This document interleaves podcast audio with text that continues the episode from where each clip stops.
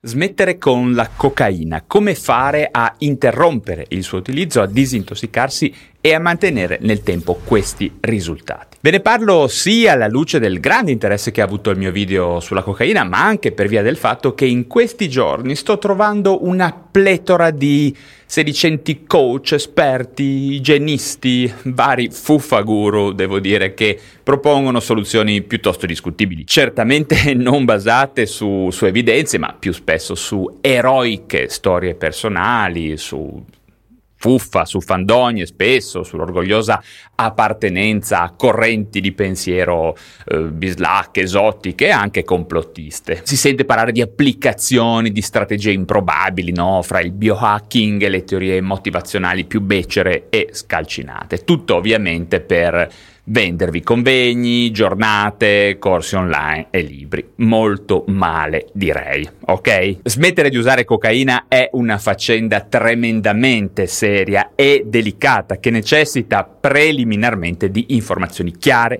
affidabili e provenienti da fonti sanitarie, come in questo caso appunto. Di conseguenza in questo video vi parlerò di interventi terapeutici con evidenze di primo livello e soprattutto vi voglio indicare la strada maestra, la strada giusta da prendere che poi sicuramente percorrerete con dei professionisti certificati in contesti medico-sanitari adeguati. Perché? Perché bisogna usare la scienza, ok? Anche in questo caso, perché la medicina, la psichiatria e la psicologia hanno delle solide basi di evidenza che ne giustificano l'esistenza. Inoltre, ottima notizia, seguendo questi miei consigli potreste riuscire a fare tutto gratuitamente, evitando di regalare soldi a personaggi improbabili. Allora, primo punto da chiarire.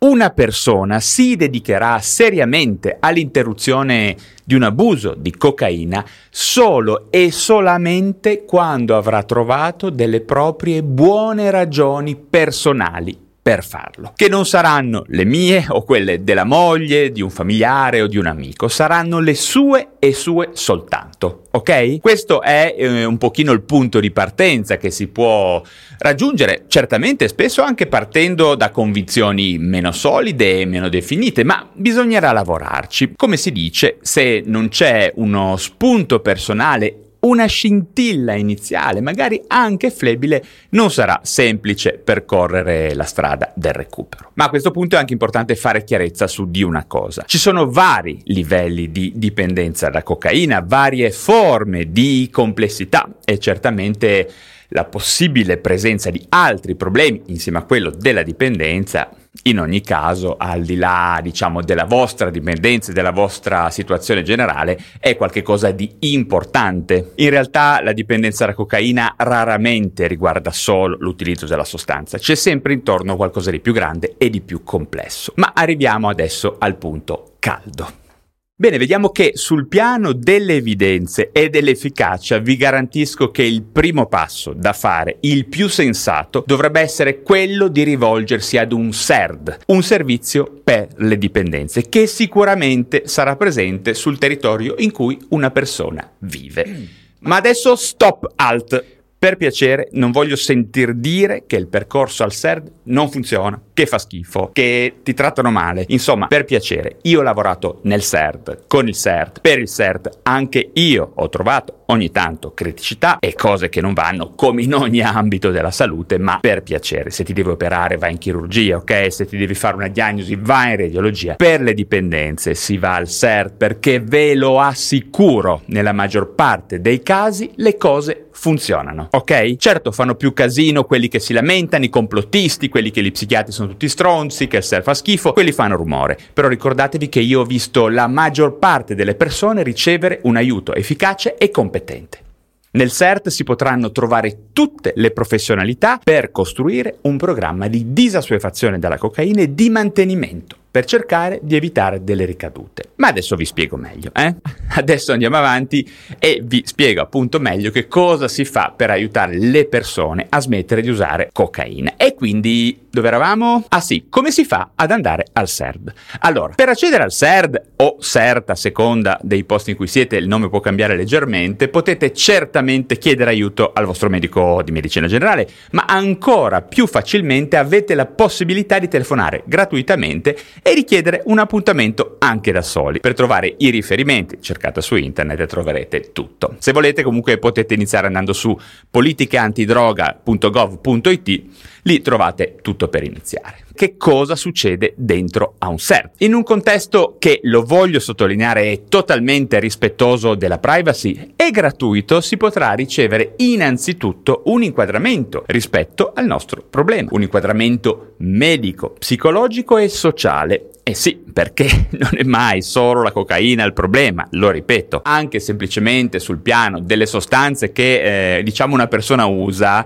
non c'è quasi mai solo la cocaina, la triade classica è cocaina, alcol, nicotina, no? Quindi come minimo ci sono almeno tre dipendenze che complicano le cose. Inoltre sarà indispensabile identificare tutti gli ulteriori fattori complicanti come relazioni familiari difficili, problemi con la legge, problemi di tipo economico. Ultimamente poi si è aggiunta la dipendenza da slot machine, la ludopatia o dall'azzardo come ulteriore dipendenza spesso presente in chi usa cocaina. Segno dei tempi. Inoltre bisogna anche sapere che un'equipe sanitaria formata da psichiatra, psicologo, educatore, infermiere, assistente sociale ed altre figure è fondamentale per via del fatto che in una persona dipendente da cocaina, lo voglio ripetere, non curi mai solo la dipendenza e il craving, diciamo, cioè la, la brama, il desiderio di fare uso della sostanza. In realtà quasi sempre si tratterà di affrontare anche delle problematiche psichiatriche che potrebbero essere addirittura state la causa della dipendenza, come accade nel disturbo bipolare o nell'ADHD, oppure disturbi che sono la conseguenza dell'uso di cocaina, come ad esempio disturbi d'ansia e disturbi depressivi, o alle volte anche peggio. Ma quindi che cosa accade esattamente in un SERD? Quale potrebbe essere un ipotetico percorso di disintossicazione che verrebbe proposto? Eh, ci sono tante strade certamente, il punto importante, come vi dicevo all'inizio, è quello di suscitare e di sostenere delle proprie buone motivazioni personali al cambiamento. Uno dei due modi migliori per farlo è una tecnica di colloquio che si chiama colloquio motivazionale, motivational interviewing in, in inglese. Ne ho parlato tante volte su questi canali, andate a dare un'occhiata. Non è una vera e propria forma di psicoterapia in senso classico, ma è piuttosto una forma di counseling molto efficace creata da due terapeuti inglesi, William Miller e Steven Rolnick, che ha proprio l'obiettivo di suscitare e sostenere nel paziente l'emergere di proprie buone motivazioni personali al cambiamento e all'interruzione della dipendenza. Andate bene ad informarvi, lo ripeto, anche su questo canale ci sono diversi video che magari poi vi indico in qualche maniera. Vedrete che vi incuriosirà. Il colloquio motivazionale è a livello internazionale un ottimo metodo documentato e basato sulle evidenze per iniziare il percorso di cambiamento.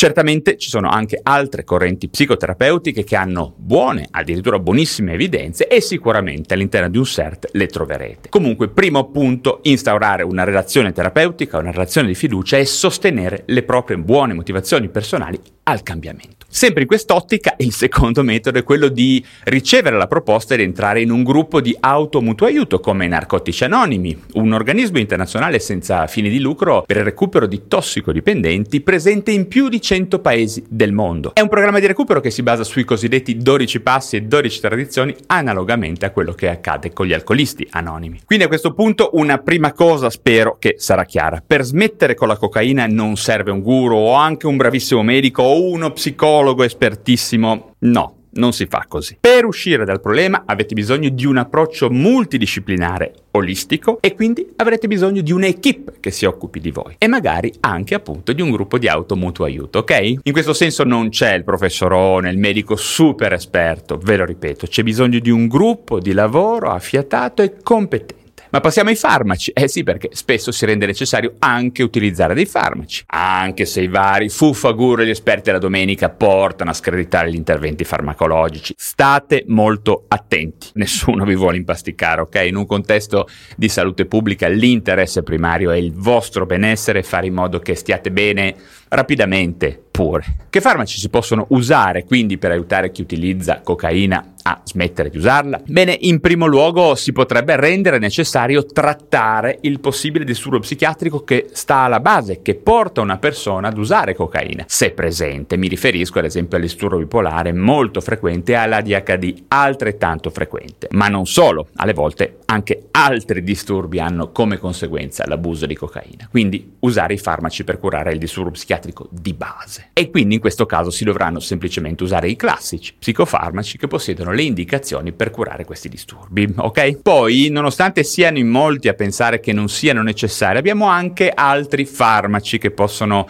aiutare ad attenuare la sindrome da sospensione il desiderio di usare la cocaina. Ma quali sono questi farmaci? Abbiamo discrete evidenze per il bupropione, ad esempio, un catinone sostituito che si usa sia per alcune forme depressive che per la dipendenza da fumo e per l'obesità. Anche per la cocaina può essere utile. Poi ci sono molte esperienze positive con il topiramato, un anticonvulsivante utile anche per la dipendenza da metanfetamina. In alcuni casi viene anche usato il metadone e la buprenorfina, allo stesso modo che nella dipendenza da oppioidi. Ah, è importante sapere che ci sono alcuni interventi biologici basati sulla tecnologia, come la stimolazione magnetica transcranica, che hanno effettivamente mostrato in alcune persone dei buoni risultati, al netto di una sostanziale sicurezza generale. Oltre ai farmaci, in casi gravi, problematici, potrebbe essere che vi venga proposto di fare un percorso comunitario. Anche questa è una possibilità. Spesso sono percorsi gratuiti che hanno nuovamente ottime possibilità di successo. Per finire, vi voglio anche segnalare l'importanza di guidare la persona verso delle sostanziali modifiche del proprio stile di vita, del lifestyle, a partire dall'attività fisica per passare poi all'alimentazione, alla qualità del riposo notturno, alla gestione di altre dipendenze, magari nascoste, no? poco considerate come quelle da zuccheri, junk food, alcol, caffeina, nicotina